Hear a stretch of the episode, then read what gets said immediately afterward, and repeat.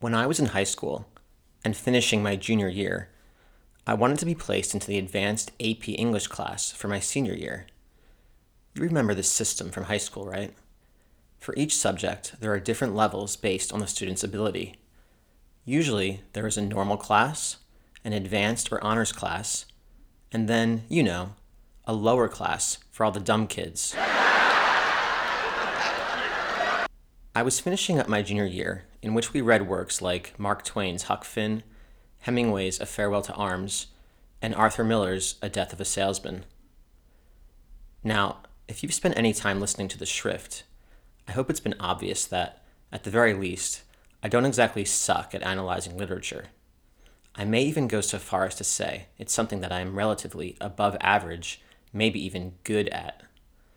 So when I was in this junior year high honors English class, I took stock of the other students. I looked around a bit at the competition, and quite frankly, I wasn't very impressed. I heard what they had to say about the books we read in class. Some of my fellow students were quite insightful, but for the most part, when I heard what they had to say about a text like Huck Finn, for example, I would think to myself, that is total BS. Did they even read the book?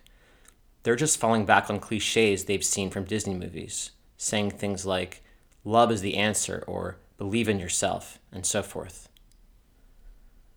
Our teacher for that year got to decide which students would ascend to this AP English class for their senior year. This AP English class was a kind of super honors class. Well, one day, the list was posted, which students had made it into this elite class, and I saw that my name wasn't on the list. Now, in high school, you get a lot of homework and quizzes, which are really more of busy work, work to keep you busy, than anything else. Occasionally, I missed these minor assignments or didn't do well on them, so I ended up getting a B or a B+. Other students, who maybe weren't very good literary critics, would get an A for doing all of this busy work perfectly. I don't think our teacher took the time to evaluate us as individuals, but rather just sent all the kids with an A to the elite course and all the kids with a B to the honors course. I found myself, unfortunately, in this second group. And when I saw all of the literary hacks, students who I knew didn't give a damn about literature, get into this elite course, I couldn't stand by idly. I decided to speak to the teacher about it directly. Let's call her Mrs. S. So I went up to Mrs. S one day after class and asked her why she hadn't placed me into the AP English class. She said, "You got a B in my class. The other students got A's. That's why." So I said, "Yes, I understand that. But the reason I got a B was just because I didn't always do very well on the nightly homework assignments you gave us. But on the major assignments, like essays and projects, I always did very well." I then paused. Moreover, I said, "I think my comments in class showed that I understood the text on a much deeper level than many of the other students who are getting into the AP English class." I remember that she then smiled, probably amused at what she saw as my hubris to assert myself in such a way. Then Mrs. S said something I will never forget. She said, "Quite frankly, I didn't think your comments in class were anything special. They were rather average." Needless to say, I was not very happy when she said this. I was angry, not just at her, but at the entire unjustness of the system. And this wasn't just about my ego.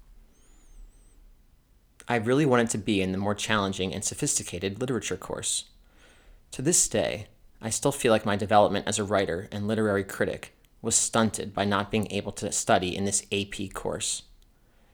Mrs. S.'s comment that I was only average with my comments in class stayed with me for many years afterward, indeed, even up to the present, as evidenced by the fact that I'm discussing it with you in this podcast. After high school, I went to college where I majored in English. I have since gotten my master's in literature and am now doing a PhD in German literature. I've also written some pretty interesting things over the years. Put another way, I should have been put into the AP English class, but I wasn't. I wanted to prove Mrs. S wrong, to show her that she had been a fool to not put me into this higher class. It's not as though every time I got an A on a college essay, I sent a copy to Mrs. S or exulted in a feeling of victory. But I noticed that occasionally, a small voice would surface which said to Mrs. S, "I told you so." In fact, even when I began my PhD studies in 2017 in German literature, over a decade or so after Mrs. S had made this comment, I am sure that at some point I thought to myself, if only Mrs. S could see me now. Well, a couple of years ago, out of the blue, I decided to Google Mrs. S to see what she had been up to. As tends to happen when you Google someone who was already old, after more than 10 years of not seeing them, what did I immediately discover? Mrs. S was dead.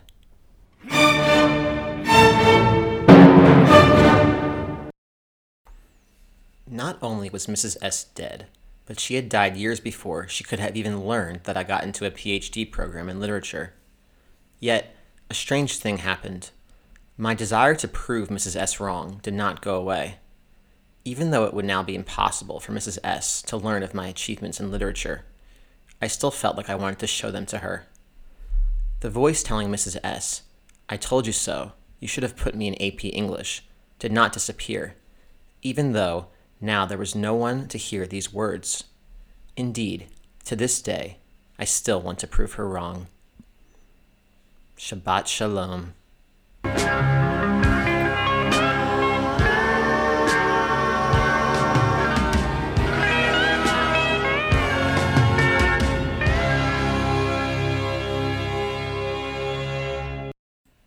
Just kidding.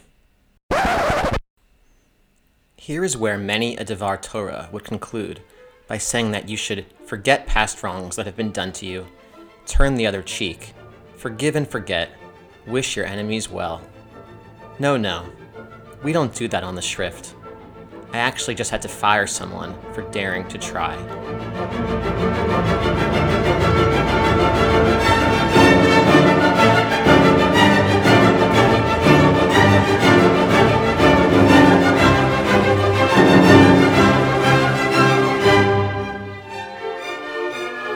You are listening to The Schrift, Episode 8, Vayishlach.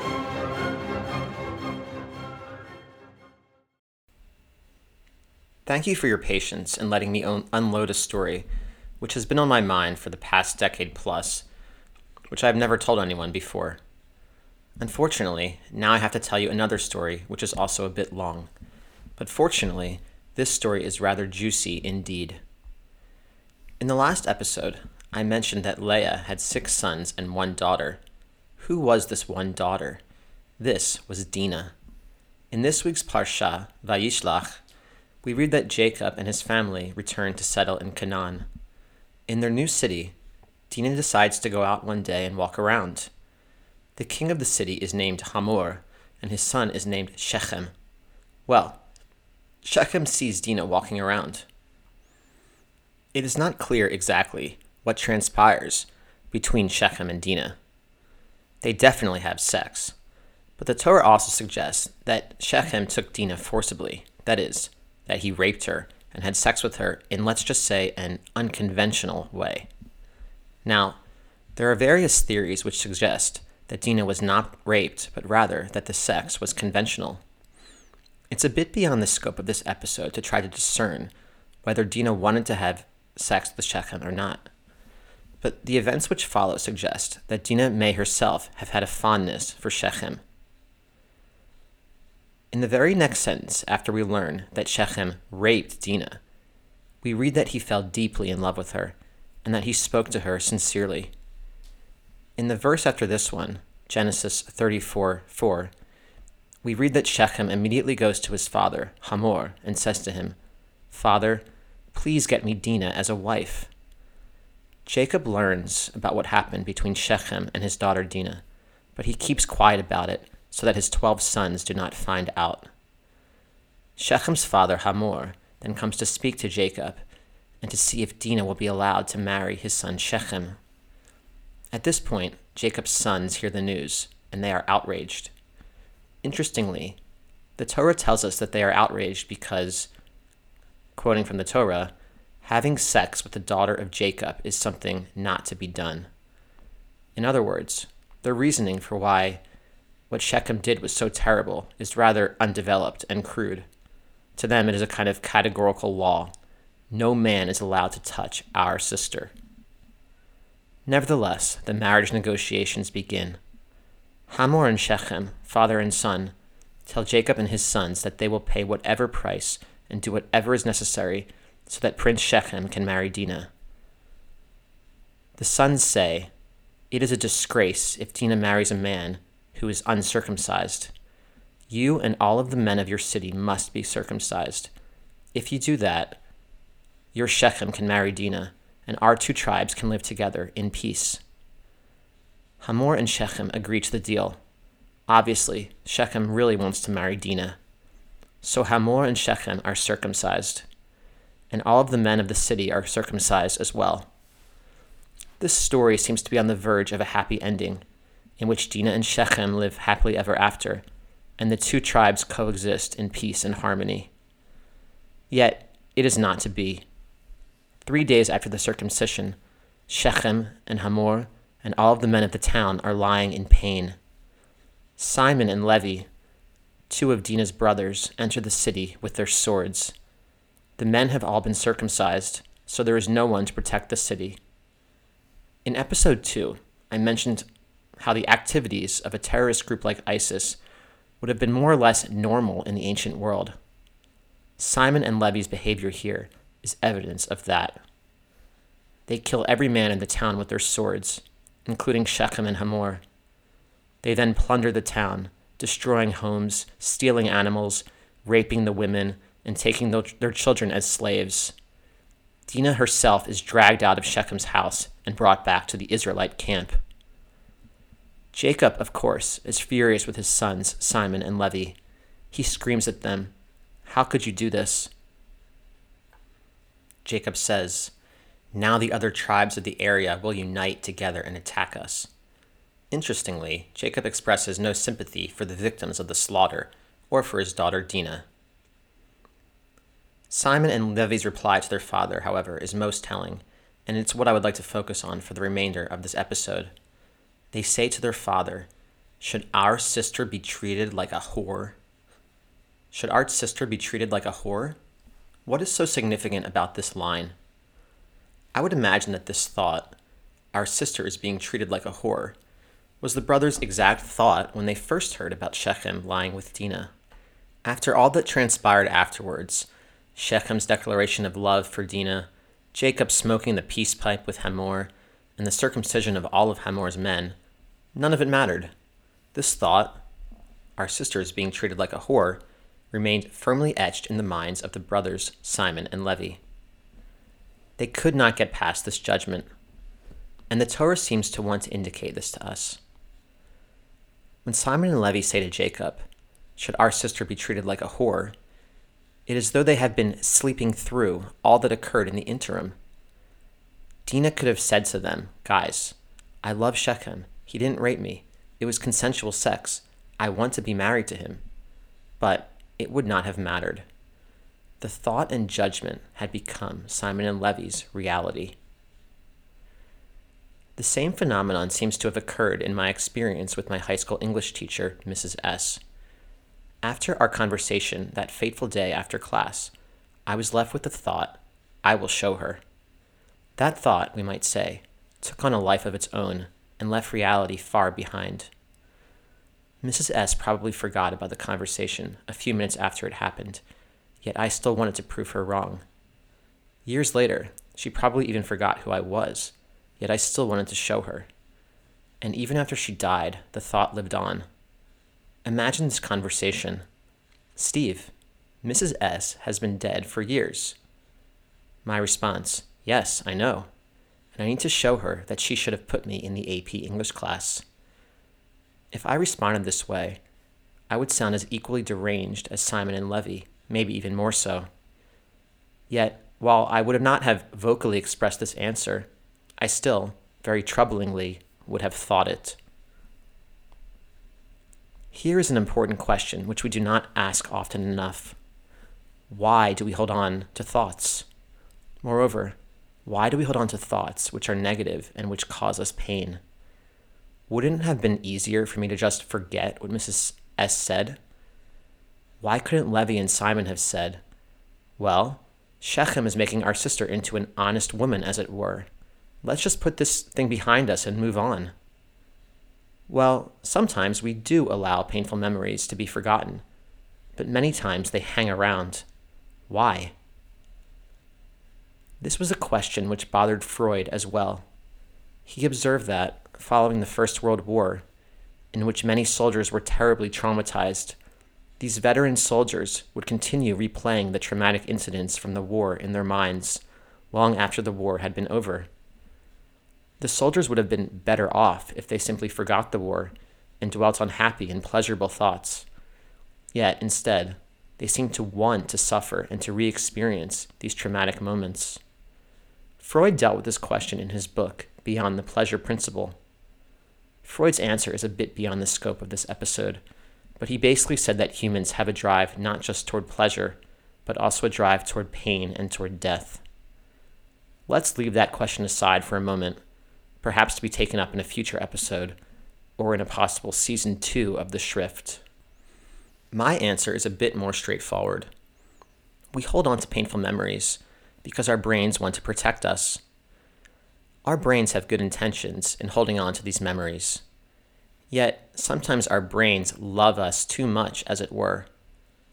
Our brains want to make sure, for example, that we never starve, so they tell us to eat far more food than we really need, causing us to gain weight and become unhealthy.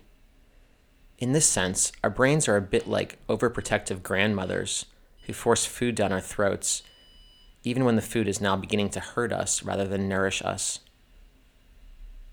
Several years ago, I was in my apartment in Israel. There was an electricity outlet on the wall, with some wire ends exposed. For some strange reason, I decided to touch the wires, and I got a terrible electric shock. I remember that it was so scary and painful that for the rest of the year, I couldn't even look at that section of the wall in my apartment. And to this day, I am extremely hesitant about touching anything with electricity running through it as a result of that experience. My brain doesn't want me to let go of this memory because it wants to protect me. It wants to make sure I never experience this level of pain again. If my brain didn't take the electric shock seriously, I might touch the wire again and die. And species who do not develop the ability to remember past dangers do not stick around on the planet for very long. This is why, I believe, we hold on to these past unpleasant experiences. Our brains have evolved to protect us from danger, and by holding on to these thoughts, our brains think they are helping us, even if, in the aggregate, they would probably serve us better if they would just drop these thoughts. But when Mrs. S told me I was just an average student, and when Levi and Simon heard about their sister Dinah, there was no threat to our bodies and to our lives. The threat was rather to our egos and to our sense of justice. Our brains do not just want to protect our bodies from threats. They also want to protect our egos and our sense of self from attacks. In fact, the mind will go to all kinds of lengths to ensure the safety of the ego. Freud would, of course, call this defense mechanisms. My ego was apparently pretty wounded when Mrs. S made this comment to me, and my defense mechanism was to seek a kind of revenge on Mrs. S.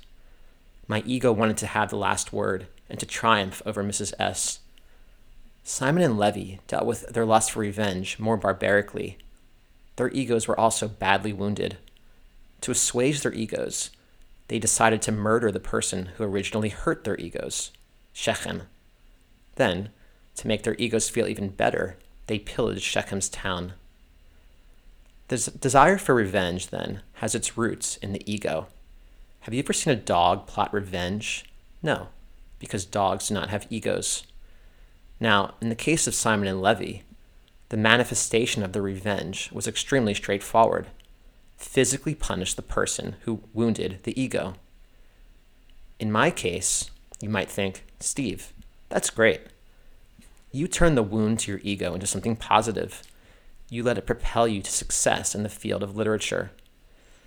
This was, by the way, how Michael Jordan motivated himself to succeed in basketball. he found some other player who had maybe dunked on him, or who had won the MVP that year, or who had talked trash to him, and Michael Jordan made it his mission to prove that person wrong, to show that he was better than the other player. This is what allowed Michael Jordan to win all of those championships, his pathological lust for revenge. But is this really winning? Who really won the battle between me and Mrs. S? Sure, maybe I showed her that she should have put me in the advanced English class, but I was the one who held onto the conversation for all those years and let it bother me. So did I really win? Did my revenge, even if it was a kind of enlightened and productive revenge, really bring me compensation? Or did it, instead, just bring a further prolongation of the original wound to the ego? The brain is very sneaky, and has only grown sneakier with time. When our egos are wounded, our brains try to figure out a way to get revenge. But usually, that desire for revenge is so buried by defense mechanisms and social norms and crude notions of morality that it is scarcely recognizable. No one would have seen me getting my master's in literature and think, he's on a crusade for revenge. We seek revenge in the most subtle of ways. It could be making a passive-aggressive comment. It could be just thinking negative thoughts about the person who wounded your ego. It could be writing a moralizing comment on Twitter. It could be writing a podcast episode in which you disparage your dead high school English teacher. The mind will go to extraordinary lengths to soothe the ego, even if it is self-destructive.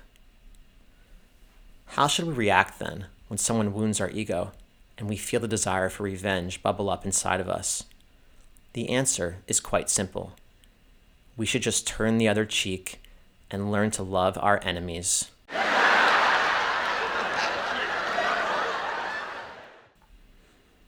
In episode 4, I mentioned how those Puritan Christians from hundreds of years ago are still lurking deep within Western morality. Do any of these pieces of advice sound familiar? When someone hurts you, just forgive them, even if it's hard. When someone wounds you, don't wound them back. Just be the better person and keep your anger to yourself. Nietzsche observed that this attitude toward revenge is, ironically, just a more twisted and repressed form of revenge. When you turn the other cheek, you are still seeking revenge. You are saying, I am so much better than you that I don't even need to bring myself down to your level and retaliate. I am holier than you. I am more moral than you. I am more enlightened than you. These thoughts you experience when you force yourself to turn the other cheek are your ego's very sneaky and socially acceptable way of finding comfort in some perverted notion of compensation. When love comes out of hate, when forgiveness comes out of self-righteousness, it doesn't really count. In his 1887 book on the Genealogy of Morals, Nietzsche lays out for us how we can find a healthy and vigorous way to handle wounds to our ego. The answer is that we must learn to forget. But this is not forgetting in the way Christian morality teaches us. This is not forgive and forget while gnashing your teeth together at how pissed you are. This is not forgetting as when someone insensitively says, just forget about it, or just move on, or get over it. This is to truly forget. That is, to no longer remember the wound. How do we forget? Not through telling ourselves over and over again, forget. Rather, it is to arrange our lives such that we are so filled with feelings of abundance, power, and joy that we really do forget. In the Genealogy of Morals, Nietzsche gives us a French economist named Mirabeau as the par excellence example of what it means to really forget. Mirabeau, according to Nietzsche, was so infused with feelings of strength, creativity, and flexibility that he had literally no memory of the insults that people directed at him. Nietzsche says that Mirabeau could never forgive anyone because he forgot the insult almost immediately. To quote Nietzsche, such a person with a single shrug simply throws off himself the many worms which eat into other people. Nietzsche then writes, in a dig at Christian morality, only here is real love for one's enemy possible, provided that it is at all possible on earth. There is another story in this week's Parsha, which I haven't yet mentioned. This is the story of the reuniting of Jacob and Esau after nearly 20 years apart. You'll remember that Jacob tricked Esau, and that their father, Isaac, gave his blessing to Jacob and not to Esau. Jacob had to leave town, as it were, because Esau vowed revenge on him and promised to kill him. 20 years later, Jacob returns, fearing that Esau still has this desire to get his revenge. But when the two brothers meet with their families behind them in the field, Esau does not try to kill Jacob. Instead, to quote the Torah, he runs to greet Jacob, he embraces him, he falls on his neck and kisses him, and they wept together. Now, Esau obviously didn't forget what happened. That would just be weird and a sign of dementia. But he certainly forgave Jacob. In the past, I thought that Esau forgave Jacob because 20 years had passed, and he realized that Jacob was his brother and that he should love him. I am sure that that has something to do with it, but there is more going on in this scene. When Esau and Jacob reunite, they have both become strong, powerful, wealthy people living in abundance. The Torah emphasizes how, when Jacob and Esau meet, they have vast families and cattle behind them. Esau, it is said, is accompanied by 400 men. Jacob sends hundreds of goats and camels to Esau as a gift. In short, both brothers are flourishing in life. When they meet again, both are coming from a place of power and self-assurance. This is what allows them to forgive, to forget, and to love. For all of Nietzsche's brilliance, however, one flaw in his philosophy is that he was rather dismissive and contemptuous of Eastern philosophies like Buddhism. He saw meditation and Buddhism as a withdrawal from life and as a form of nihilism. I think Nietzsche's philosophy would have dramatically benefited had he been more open to meditation and Buddhist teachings. As much as Nietzsche's advice is excellent that we should be more like Mirabeau, this isn't always so feasible. I can't exactly snap my fingers and expect 200 goats to appear at my side so that I am ready to forgive everyone who has wronged me. It can take some time in life to flourish. Here is where meditation can help us. When we meditate and become mindful of our thoughts, we are able to observe patterns in our thinking. And I have attached a link to a helpful meditation here in the show notes. Through mindfulness of thoughts meditation, we can see that sometimes our minds send us the same judgments over and over again, even when that judgment has little basis in reality. This was the case with me and Mrs. S. What if Simon and Levi had meditated instead of letting their thoughts poison them? They would have sat in the field, meditated, and noticed their minds sending them the thought, "Our sister is being treated like a whore every 5 seconds. They might have observed, "Wow, my mind just doesn't want to let go of this judgment." But is this judgment true? Is this judgment based in reality? After a few meditation sessions, they might have distanced themselves from the thought and begun to see how misguided the thought was. This method of mindfulness of thoughts meditation could eventually have allowed them to forget the injury to their ego with the same skill of forgetting displayed by Mirabeau. There is an aphorism in English that the best revenge is living well.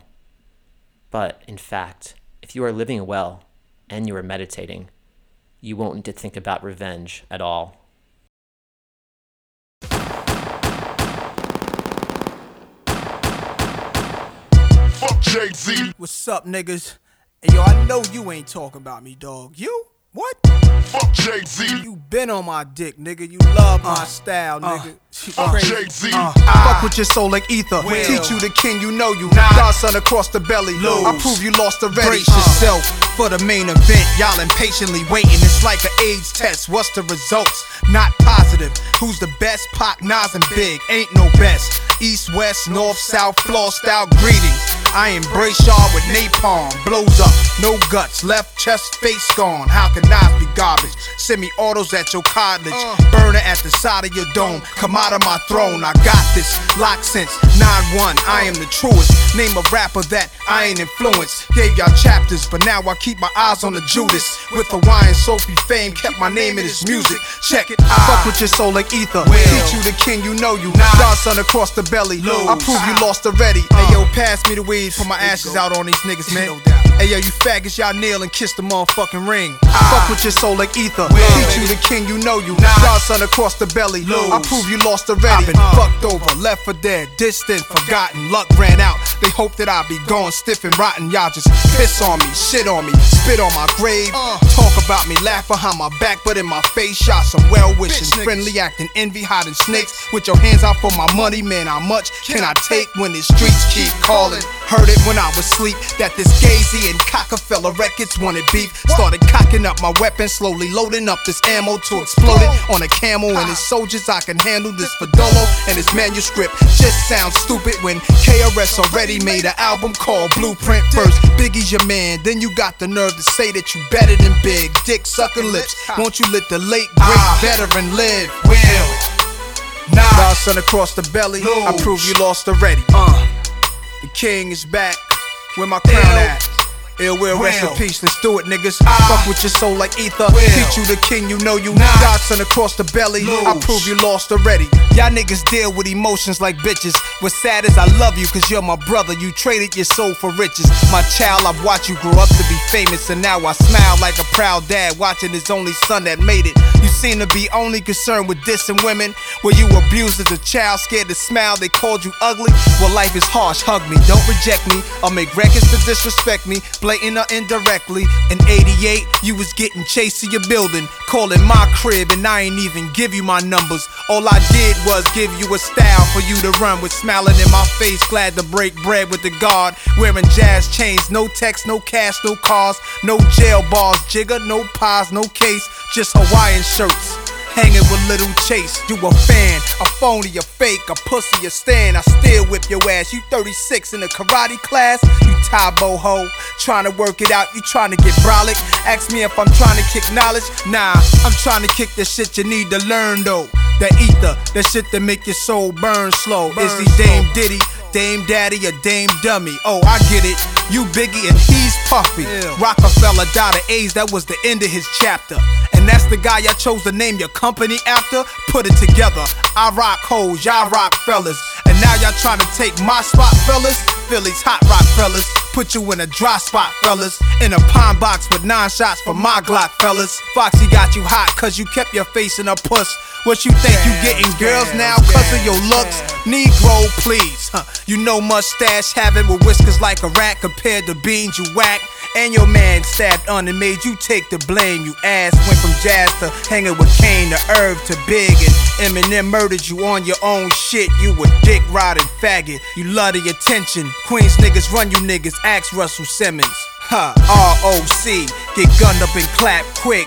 JJ Evans, get gunned up and clap quick. Your whole damn record label gunned up and clap quick.